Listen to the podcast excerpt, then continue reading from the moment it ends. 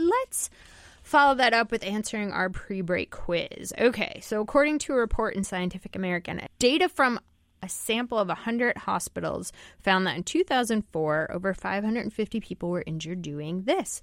2010, that number had tripled, and this number is only going up. Dion, what sent these people to the emergency room? Typing.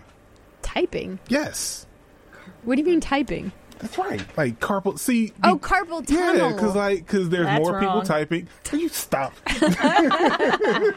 there, there's more people typing, and there's more people typing more and more as we get further into computers and whatnot.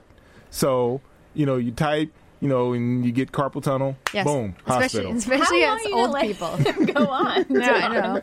It's, I, well, I- you know, I will say this: the reason I let him go on was because because he's kind of close. Oh. See. So I, I, I thought wanted it was- I wanted to see where he went with it, but he went in the completely wrong direction. I thought it was just because I thought it was just because it gets more entertaining the longer he goes. No, it does, but I was like, man, that's actually almost right.